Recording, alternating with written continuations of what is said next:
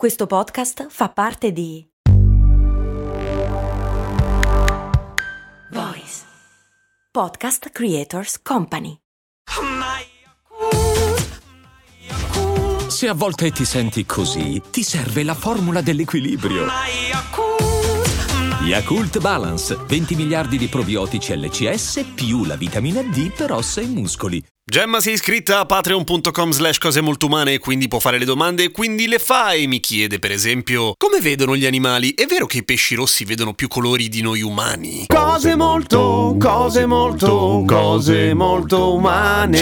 Non è facile rispondere a questa domanda nel senso che gli animali vedono in modo molto diverso da noi a seconda di che animali sono ma proviamo a fare una sorta di così carrellata. Breve ripasso di come funziona l'occhio, quello umano per semplificare. Allora l'occhio in sé è l'affare che vede vede le cose, giusto? Ok, davanti c'è una lente e dietro c'è la retina che è il sensore della nostra fotocamera. Lì ci sono i coni e i bastoncelli. I bastoncelli ci servono per vedere in situazioni di scarsa visibilità, nel senso quando c'è poca luce, ma non distinguono i colori. I coni servono a distinguere i colori. Noi abbiamo tre tipi di coni. Riusciamo a vedere il rosso, il verde e il blu e nelle varie combinazioni riusciamo a vedere un po' tutto quello che beh, beh tutto quello che riusciamo a vedere, è facile, però fai una prova. Gli altri animali hanno tutti tre tipi di coni? No, assolutamente. I pesci rossi che tu citavi, Gemma, ne hanno quattro, i felini ne hanno due, anche i cani ne hanno due, per cui vedono in bianco e nero? No, vedono molto bene le sfumature del verde, ad esempio, il blu, il giallo, ma non vedono il rosso, cioè lo vedono come grigio, per cui quando gli tiri una pallina rossa al tuo cagnolino, il tuo cagnolino la insegue, ma dice, eh, però potevi scegliere un cazzo di colore più sgargiante, per esempio il giallo o il blu. È vero, il motivo per cui quasi tutti i giocattoli per cani, ad esempio, sono rossi, è perché così piacciono a noi, però a loro non gliene frega una minchia è rosso, ok? I cani, i felini e in realtà un bordello di altri animali, siamo quasi solo noi che siamo sfigati che non ce l'abbiamo, ecco, loro hanno il tapetum lucidum, che è quella roba che gli fa fare lo sguardo satanico quando gli illumini di notte e gli occhi si vedono bam verdi così. Dietro praticamente hanno una sorta di specchio che serve a far rimbalzare di nuovo i fotoni, cioè la luce che entra e la, la luce fa avanti e indietro, quindi passa due volte davanti alla retina e quindi vedono meglio al buio. I cani vedono vedono molto meglio di noi al buio. I pesci rossi che ne hanno quattro di tipi di coni vedono meglio? Allora, il record man non è un man. Il record animal della, di questa categoria è lo stomatopoda, meglio conosciuto in inglese come mantis shrimp, ovvero il gamberetto mantide, che oltre a quello della vista guadagna anche il record come il peggior brand naming della storia, perché il mantis shrimp non è né una mantide né un gambero, ma è una sorta di cicala di mare, eh, fa parte di quella roba lì degli stomatopoda, appunto, cicala di mare, però in questo caso coi colori da gara, perché è tutto rosso, fico. E di coni ne ha 12, per cui per molti anni si è pensato che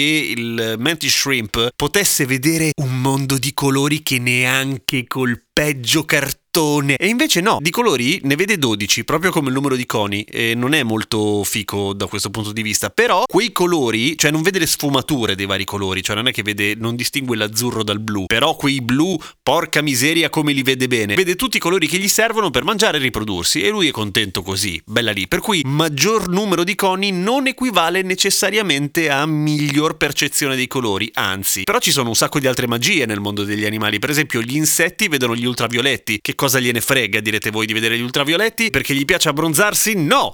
Perché i fiori, per esempio, quelli che a noi sembrano dei colori abbastanza piatti, eh, loro li vedono in modo molto più dettagliato, con un sacco di sfumature in più. E questo è importante, sia per i fiori che per le api, per esempio, perché i fiori vivono se ci sono le api, le api vivono se ci sono i fiori. Siccome si vogliono molto bene, è giusto che un'ape sappia riconoscere un fiore, che tipo di fiore, da lontano e dove cavolo atterrare per andare a farsi un all you can eat di fiori e nettare. Ci sono alcuni serpenti che vedono l'infrarosso, per esempio, cioè vedono il calore delle proprie prede, vedono come predator per i meno giovani di voi, cioè vedono Cazzo, vedono il calore, da paura. Cioè, di notte tu sei tutto antisgamo ninja che vai a caccia di serpenti, boh, perché sei un pazzo forse, e loro ti vedono benissimo, dicono ah scemo e se ne vanno. Gli insetti, tra l'altro, come ben sapete, hanno gli occhi composti, cioè hanno questi occhi non bellissimi, diciamoci la verità, che sono composti da migliaia di piccoli occhi che sono in realtà dei piccoli sensori di luce e vedono probabilmente in modo molto pixelato, cioè come quando la risoluzione è molto bassa. Vedono in bassissima risoluzione, ma vedono in modo molto veloce. D'altra parte non gliene frega una minchia di capire chi li sta per uccidere, ma meglio vedere che qualcosa li sta per uccidere se ne vanno. Il fatto che vedano pixelato è probabilmente una delle ragioni per cui raramente avete visto una mosca leggere, perché non, non può, vede solo grossi cosi. Anche i gatti non vedono in bianco e nero come si è sempre pensato, ma vedono anche loro come i cani, cioè vedono molto bene i blu, i verdi, gli azzurri, il giallo, queste cose qua, ma il rosso no. Il cane e il gatto non vede il rosso. Per cui se gli fai a Catoro con eh, la bandiera rossa, loro non ti caricano. Il toro sì, perché è rosso? No, neanche lui la vede. Semplicemente vede una roba che si agita e cerca di farti fuori perché gli stai rompendo i coglioni.